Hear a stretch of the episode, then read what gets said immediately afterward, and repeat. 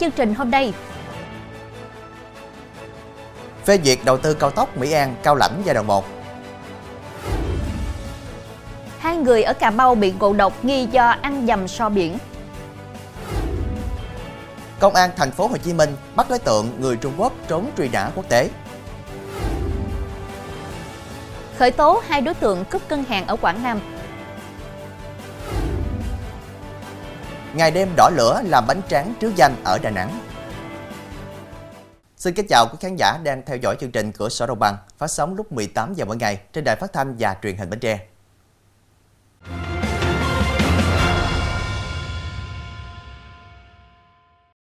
Thưa quý vị, mới đây Bộ Giao thông Vận tải ban hành quyết định phê duyệt dự án đầu tư xây dựng công trình đường cao tốc Mỹ An Cao Lãnh giai đoạn 1.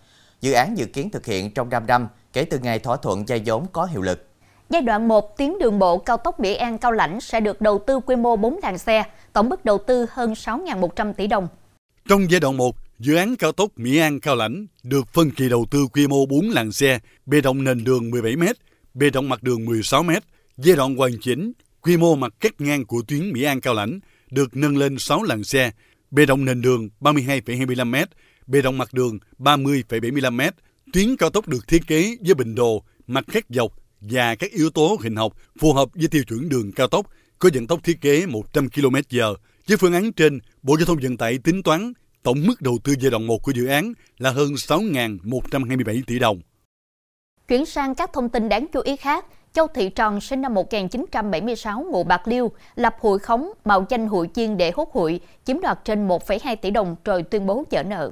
Cơ quan cảnh sát điều tra công an tỉnh Bạc Liêu đã khởi tố bị can, bắt tạm giam Châu Thị Tròn về hành vi lừa đảo chiếm đoạt tài sản. Theo điều tra, năm 2016, Tròn đứng ra làm chủ nhiều dây hụi, thu hút đông đảo hụi viên tại địa phương tham gia. Thời gian đầu Tròn chung hụi đầy đủ để tạo lòng tin với các hụi viên. Đến tháng 1 năm 2018, Tròn tiếp tục mở dây hụi mùa loại 5 triệu đồng, gồm 17 phần hụi. Tuy nhiên, Tròn lập hụi khống, mạo danh hụi viên để hốt hụi, chiếm đoạt trên 1 tỷ 200 triệu đồng. Đến ngày 11 tháng 5 năm 2021, do không còn khả năng chi trả, Tròn tuyên bố dỡ hụi. Công an huyện Hòa Bình, tỉnh Bạc Liêu đang củng cố hồ sơ, tiếp tục điều tra làm rõ hành vi trộm cắp tài sản đối với Trần Hoài Hận, sinh năm 1977, ngụ thành phố Cà Mau, tỉnh Cà Mau. Trước đó, vào sáng 23 tháng 1, tổ công tác của Công an huyện Hòa Bình tổ chức tuần tra khép kín địa bàn. Khi đi đến đoạn đường thuộc ấp thị trấn B, thị trấn Hòa Bình, tổ công tác phát hiện Hận đang điều khiển xe máy theo hướng từ thành phố Bạc Liêu về thị xã Giá Rai có biểu hiện nghi vấn nên theo dõi và tiến hành dừng phương tiện để kiểm tra.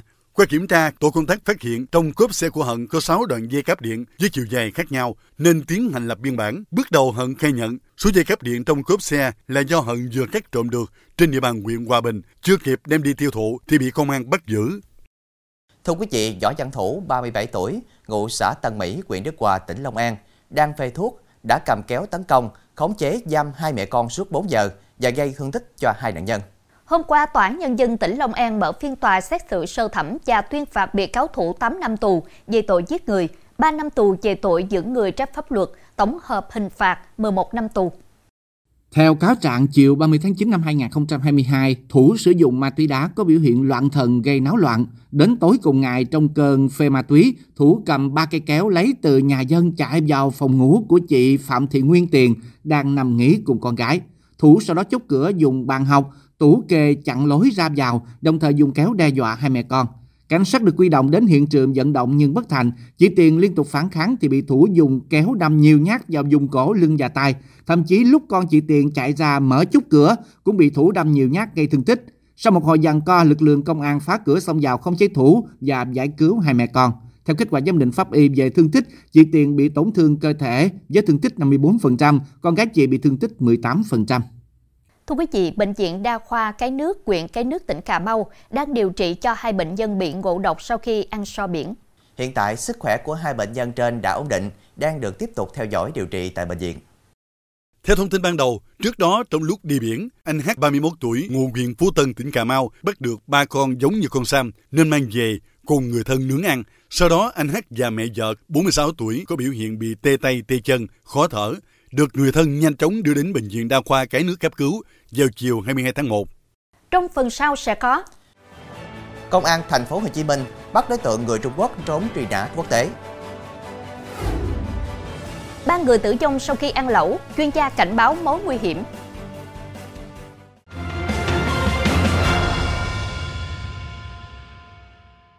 Thưa quý vị, Công an thành phố Hồ Chí Minh đã bàn giao đối tượng Zhang Xianfei, 39 tuổi, quốc tịch Trung Quốc cho Cục Quản lý xuất nhập cảnh, Bộ Công an để thực hiện các thủ tục trục xuất, bàn giao cho cơ quan chức năng Trung Quốc để xử lý. Được biết, Giang Xianfei đang bị truy nã quốc tế về tội tổ chức đưa người xuất nhập cảnh trái phép. Phía Công an Trung Quốc đã gửi yêu cầu đề nghị phía Công an Việt Nam hỗ trợ truy nã đối tượng. Phòng BA08 đã phối hợp Công an quận Bình Tân và một số đơn vị liên quan tiến hành kiểm tra hành chính tại nơi Giang Xianfei thuê nhà và phát hiện Giang Xianfei có nhiều hành vi vi phạm pháp luật Việt Nam như hoạt động không đúng mục đích, sử dụng chứng nhận tạm trú ở Việt Nam có thời hạn cho phép, đồng thời xác định Giang Xianfei là người đang bị Công an Trung Quốc truy tìm. Hôm nay, phòng BA08 đã bàn giao Giang Xianfei cho Cục Quản lý xuất nhập cảnh Bộ Công an cũng tại thành phố Hồ Chí Minh, khoảng 3 giờ rạng sáng nay, hai nam thanh niên khoảng 23 tuổi đi chung xe máy trên đường Nguyễn Thái Sơn khi đến cầu Dược thép bắc qua sông Giàm Thuật nối giữa quận Gò Vấp với phường An Phú Đông, quận 12. Phương tiện lạc tay lái khiến cả hai văng xuống đường. Vụ tai nạn khiến một người tử vong tại chỗ, người còn lại bị thương. Hiện công an vẫn đang điều tra làm rõ nguyên nhân vụ tai nạn. Chuyển sang thông tin về quả quạng, tại thị xã Bến Cát, tỉnh Bình Dương đã xảy ra quả quạng ở căn nhà 5 tầng vào đêm qua.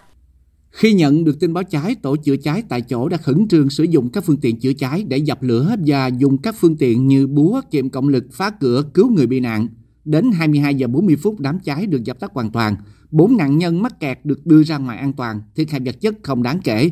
Thưa quý vị, đây là hai nghi phạm cầm giật nghi là súng xông vào cướp ngân hàng ở huyện Duy Xuyên, tỉnh Quảng Nam vào ngày 19 tháng 1. Công an tỉnh Quảng Nam vừa khởi tố vụ án khởi tố bị can và ra lệnh bắt tạm giam 4 tháng đối với Trần Đồng Lập, 34 tuổi ở Quảng Nam và Đặng Văn Được, 25 tuổi ở thành phố Quế, Thừa Thiên Quế để điều tra về tội cướp tài sản. Trước đó, khoảng 10 giờ ngày 19 tháng 1, Lập và Được xông vào một chi nhánh ngân hàng ở xã Duy Hòa, huyện Duy Xuyên, không chế bảo vệ và cầm súng đe dọa nhân viên ngân hàng cướp tiền. Khi đang lấy một cọc tiền định bỏ vào túi sách thì nhân viên ngân hàng bấm chuông báo động. Hai đối tượng quảng hốt làm rơi cọc tiền rồi dứt lại túi sách bỏ chạy khỏi hiện trường. Khoảng 12 giờ ngày 20 tháng 1 Lập và được bị bắt khi đang lẫn trốn tại huyện A Lưới, tỉnh Thừa Thiên Huế. Tại cơ quan công an Lập và được khai rằng cả hai quen nhau trên mạng do nợ nần nên đã bàn với nhau đi cướp tài sản để trả nợ và lấy tiền tiêu xài.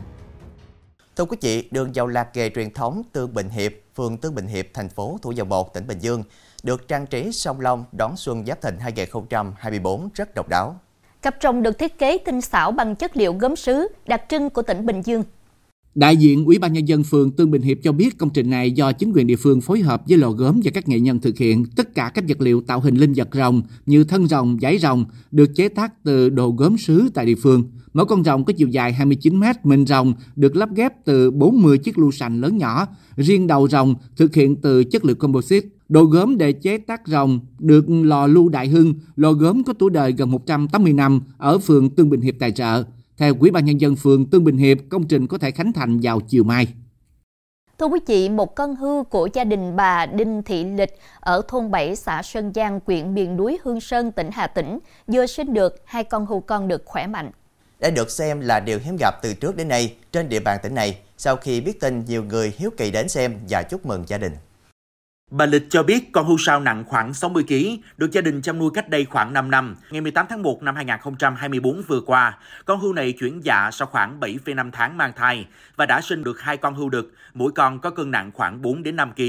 Sau khi lọt lồng mẹ, hai con hưu con phát triển khỏe mạnh, hình dáng màu sắc rất đẹp, từ đứng dậy và sau đó đi lại, chạy nhảy bình thường.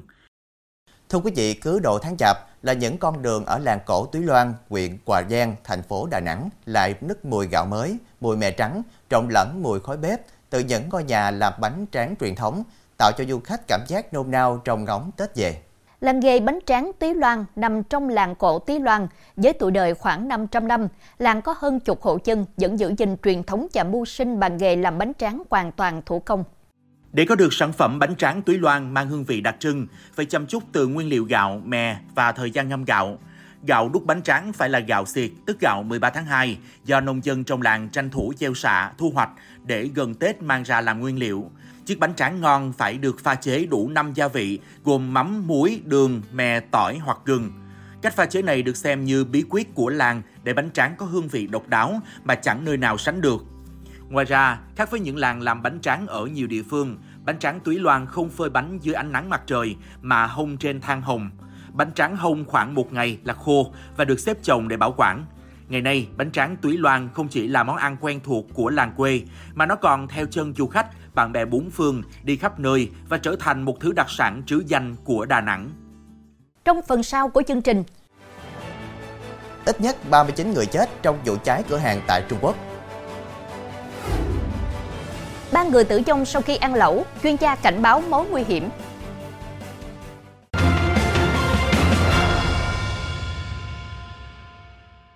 Tin thế giới, cảnh sát Thái Lan đã mở cuộc điều tra sau khi nhìn thấy đoạn video quay cảnh một chiếc xe Bentley mui trần chở một chú sư tử ở phía sau chạy quanh Pattaya lan truyền trên mạng xã hội. Cảnh sát Thái Lan đã xác định được chủ sở hữu của con sư tử này là một người phụ nữ, còn người đàn ông lái xe chở con vật ra đường là bạn của cô đến từ Ấn Độ. Liên quan vụ việc, tối 23 tháng 1, lực lượng chức năng đến khám xét một ngôi nhà ở Soikhao, Pratunak 5, tỉnh Chanpuri, phát hiện tại đây có hai cái lồng, một cái nhốt con sư tử, cái còn lại nhốt ba con chó. Con sư tử giống cái khoảng 4 tháng tuổi, được đăng ký tại tỉnh Ratchaburi và thuộc sở hữu của một phụ nữ tên Sawanchit Kosomnon. Qua xác minh, người này được phép nuôi nhưng không được đưa con vật ra nơi công cộng. Người này cũng đã nộp đơn xin đưa con vật đến tỉnh Chanburi nhưng chưa được cấp phép. Quả quạng bùng lên tại một cửa hàng ở tỉnh Giang Tây, miền Trung Trung Quốc vào chiều qua theo giờ địa phương, khiến ít nhất 39 người chết và 9 người bị thương. Theo truyền thông địa phương, hơn 100 lính cứu hỏa cùng cảnh sát đã được triển khai đi dập tắt đám cháy, ngăn chặn cháy lan và di tản người dân ra khỏi khu vực vụ cháy xảy ra. Vào tối qua, các nỗ lực cứu hộ và dập lửa đã kết thúc, ngọn lửa cơ bản đã được khống chế. Hiện nguyên nhân vụ cháy đang được điều tra làm rõ. Núi Phú Sĩ đang chứng kiến sự bùng nổ về lượng khách du lịch, kèm theo lo ngại về lượng rác thải khổng lồ khách để lại và sự an toàn của những người thích đi bộ đường dài. Để hạn chế tình trạng rác thải, bảo vệ môi trường, chính quyền Nhật Bản quyết định thu phí và giới hạn số lượng khách đi bộ dọc theo Yoshida. Mức phí cụ thể chưa được công bố, số tiền thu được sẽ sử dụng để xây các nhà trú ẩn dọc con đường đề phòng núi lửa phun trào và hỗ trợ khách nghỉ ngơi khi leo núi. Các biện pháp sẽ có hiệu lực từ ngày 1 tháng 7 năm 2024.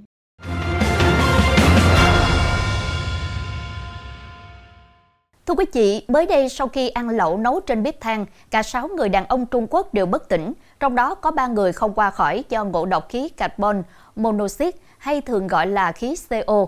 Từ vụ việc này, người dân cần đặc biệt lưu ý trong quá trình sinh hoạt để tránh mất mạng do ngộ độc khí CO.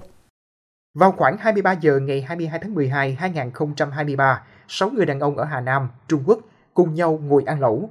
Tuy nhiên, sau khoảng thời gian ngắn, họ đều liệm đi và được đưa vào bệnh viện cấp cứu. Ba người bị quá nặng không qua khỏi. Giới chức địa phương thông tin ngộ độc khí CO là nguyên nhân gây tử vong của các nạn nhân. Chính quyền đang tiến hành xử lý vụ việc. Đây không phải là lần đầu tiên ngộ độc khí CO xảy ra với các thực khách ăn lẩu. Theo The Standard, năm 2021, nhóm 14 người từ 23 tới 39 tuổi đã tới ăn lẩu ở đường Lockhart, Hồng Kông. Khoảng 2 giờ sau, họ xuất hiện các triệu chứng bao gồm mất ý thức, chóng mặt, nôn mửa, buồn nôn, nhức đầu, khó thở và đánh trống ngực. Các bệnh nhân được vào điều trị tại bệnh viện và bình phục. Điều tra sơ bộ cho thấy cửa sổ khu vực ngồi ăn và cửa ra vào đóng kín trong thời gian dài có thể là nguyên nhân khiến nồng độ khí CO trong phòng tăng lên. CO là chất khí không màu không mùi nên rất khó nhận biết. Khí CO hình thành do đốt cháy xăng, khí đốt tự nhiên, gỗ, than củi, rơm rạ. Do đó trong khói bếp lò, bếp ga, bếp than, khí thải từ máy phát điện và hệ thống sưởi đều có mặt CO. Ngộ độc khí CO xảy ra nếu bạn hít quá nhiều loại khí này. Khi vào phổi, CO sẽ khuếch tán vào máu, chiếm chỗ vận chuyển oxy của hồng cầu, khiến tế bào thiếu oxy, đặc biệt nguy hiểm là thiếu oxy lên não. Ban đầu các dấu hiệu ngộ độc CO tương tự như bệnh cúm, bao gồm đau đầu, mệt mỏi, nôn mửa hoặc các vấn đề về dạ dày. Khi nhận ra mình ngộ độc, nạn nhân thường rơi vào tình trạng quá yếu để có thể kêu cứu. Ở mức độ nghiêm trọng, họ có thể bất tỉnh, mất ý thức, gặp các vấn đề liên quan tới não, động kinh, thậm chí dẫn đến tử vong. Để ngăn ngừa nguy cơ ngộ độc khí CO, bạn tuyệt đối không sử dụng lò sưởi, bếp than trong phòng đóng kín vào mùa đông, không để ô tô chạy máy trong gara, không chạy máy phát điện trong nhà, kể cả ngoài cửa sổ, lối ra vào. Thưa quý vị, ngộ độc khí CO không phải là trường hợp hiếm gặp, song nhiều người vẫn chủ quan hoặc chưa nắm được kiến thức. Chí tình hy vọng rằng những thông tin vừa rồi sẽ giúp ích cho quý khán giả trong việc phòng ngừa ngộ độc khí CO. Thông tin vừa rồi cũng đã khép lại chương trình hôm nay. Hẹn gặp lại quý khán giả vào lúc 18 giờ ngày mai trên đài phát thanh và truyền hình Bến Tre. Đoan Trang và Chí Tình xin kính chào tạm biệt và kính chúc quý chị một buổi tối thật nhiều niềm vui, hạnh phúc bên gia đình.